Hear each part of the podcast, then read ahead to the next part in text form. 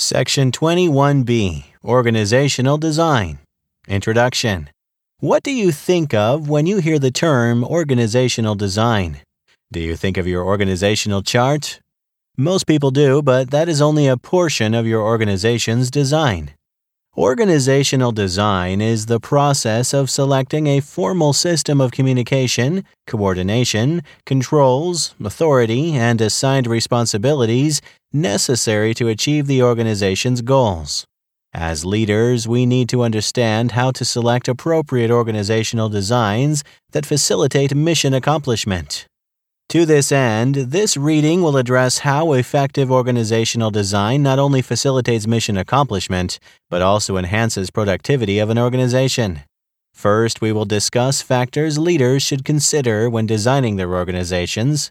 Then, we will look at four organizational systems or designs and discuss the organizational factors which determine which design is most appropriate for a given organization. Before we can talk about the different designs, we need to look at what influences or factors affect our design choice. Design factors.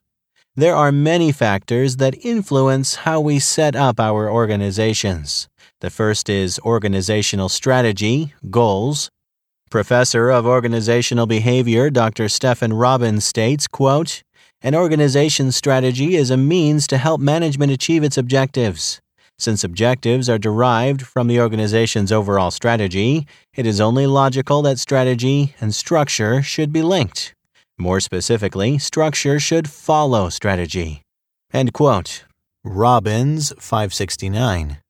What Dr. Robbins suggests is we need to identify why we are doing what we are doing, how we expect to get there, strategy, and then design our organizations to accomplish that strategy.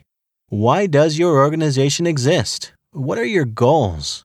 Does your mission require creativity or control? Do you need to be effective or efficient? Answers to these questions give us a starting point in determining which design the organization should use. Nevertheless, we must consider a few other factors. Another design factor is the environment. When we speak of the environment, we are not talking about the climate or the physical environment. We are talking about what outside forces affect the organization's processes. Are we dependent on other organizations or sections to do our jobs? Is the environment constantly in a state of flux? Are we continually changing, or do we do the same processes repeatedly? Professor Richard Daft, author of Organizational Theory and Design, calls this the stable unstable dimension. Quote, an environment's domain is stable if it remains the same over a period of months or years. Under unstable conditions, environmental elements shift abruptly. End quote. Daft 148. If our routine is unstable, this means the environment is constantly changing, which requires flexibility. If you can set your watch by it, as the cliche goes, then it is stable and allows stricter control. Don't be fooled into thinking that once you identify your environment as stable, it remains that way. It does not. We need to continually scan our environment to identify outside changes that affect our design. Certainly, you can see that the environment helps us determine which design is most appropriate for our organization. Just like goals, the environment works with other factors as well. The third factor to consider is the size of your organization. Early in your career, you learn the term span of control. There are only so many people one person can effectively manage. Once you reach a point where you lose effectiveness, new levels of management must be developed and more structure introduced. Let's assume your whole organization is a five person shop. How many levels of supervision would you need? Probably one. Now add two more workers. Do supervision levels increase? No. How about adding 10, 20, or 100 people? Maybe as the organization grows, so should the level of supervision. There comes a point where your structure becomes so rigid that more workers would require few, if any, additional levels of supervision. The last factor we will discuss is technology. According to Professor Daft, technology refers to the work processes, techniques, machines, and actions used to transform organizational inputs, that's materials, information, ideas, into outputs, that's products and services. Daft 266. We need to look at what resources we use to accomplish our mission to also help determine the best design for our organizations. If we primarily use new equipment with unknown procedures or outcomes, we would need fewer controls and more flexibility than if we use equipment that is old with known procedures and outcomes. In other words, if the equipment you use is old and well known, more structure could be utilized.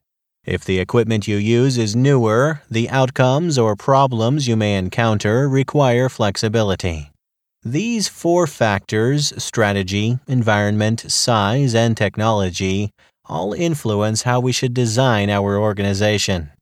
Let's shift our attention to four organizational systems or designs we can use to improve unit effectiveness. Designs. The first design we will discuss is the mechanistic design. Sometimes referred to as the bureaucratic structure, it is vertically structured Communication is basically up and down rather than lateral. As Dr. Robbins puts it, quote, the mechanistic model is synonymous with the bureaucracy in that it has extensive departmentalization, high formalization, a limited information network, mostly downward communication, and little participation by low level members in decision making. End quote. Robbins 569. Departmentalization means grouping our work tasks by specialty. The more specialized the tasks, the more structure is used. By high formalization, we mean a heavy reliance on rules. Let's look at the mechanistic system in the context of the factors discussed earlier. The mechanistic system lends itself well to an organization where strategy or goals are geared toward efficiency, tasks need to be accomplished quickly and accurately. An environment which is quite stable requires little flexibility, therefore, a rigid structure or mechanistic design should be used. If the size of the organization is intermediate to large, more structure is necessary. As discussed earlier, as organizations grow, new levels of supervision must be added to maintain control. Finally, technology is known. What we use to do our jobs is not new. We can predict day to day what will happen, and we have procedures to follow to accomplish our tasks. The mechanistic organization is very efficient and responds to decisions rapidly.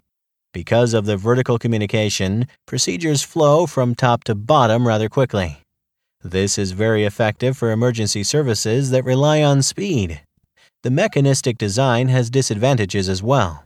Because of the reliance on rules, job satisfaction suffers because subordinates basically do as they are told with little to no discussion.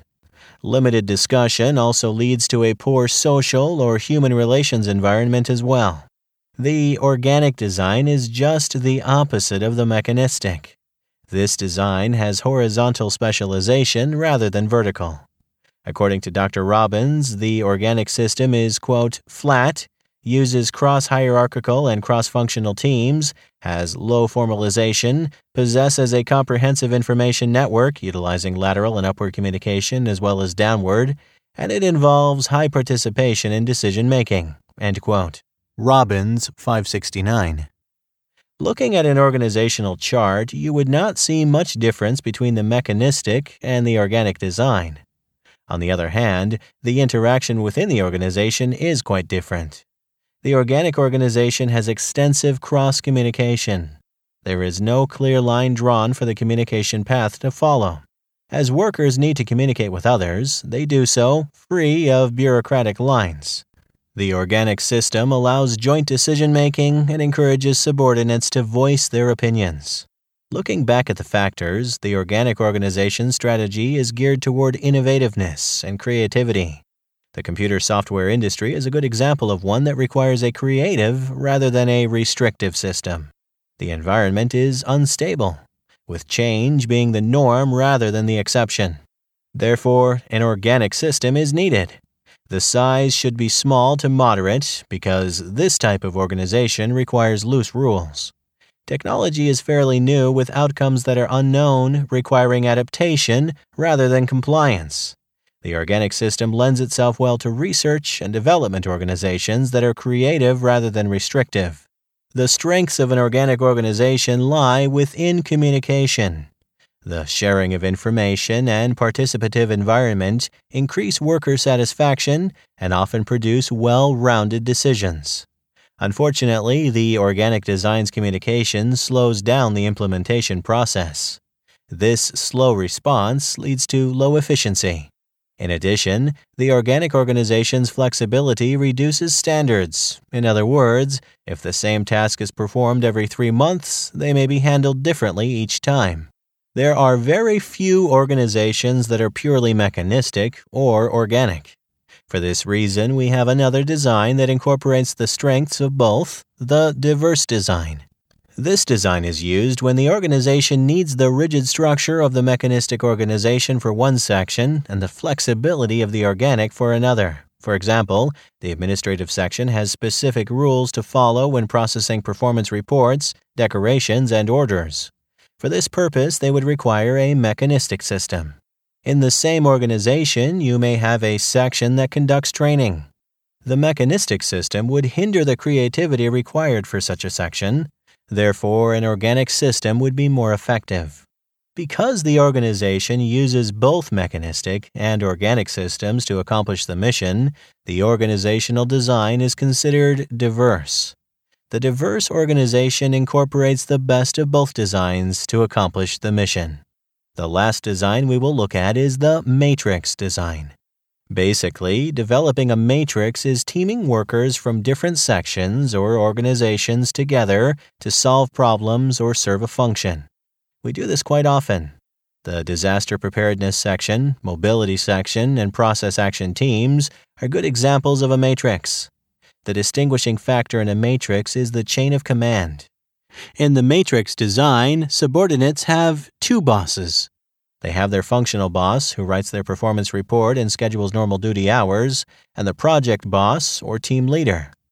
The strength of the matrix design lies in the pooling of expertise and resources, and the weaknesses lie in the confusion of who is in charge, the functional or project boss.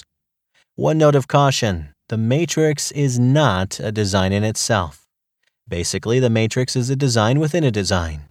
In other words, an organization designed mechanistically that develops a process action team to work a project does not become a matrix. Actually, they are a mechanistic organization with a matrix. A matrix is usually short lived, so the overall organizational structure remains intact. As managers in today's Air Force, your job is to ensure organizations are operating at peak performance. One way of accomplishing that responsibility is to set up organizations effectively. We need to look at our units from the standpoint of our organizational strategy, the environment or an outside influence on our organization, the size of our organization, and the technology or advances in the equipment we use day to day. Once we understand how these factors relate to our organization, we can decide what structure would best accomplish our mission. Is the organization geared toward the rigid mechanistic structure, the flexible organic structure, a combination, the diverse structure, or do we need to use specialized teams to solve a problem, as in the matrix structure? These are decisions made by the effective leader. By designing our organizations properly, we are designing the organization that will capitalize on strengths and minimize weaknesses. As you can see, organizational design goes much further than the organizational chart.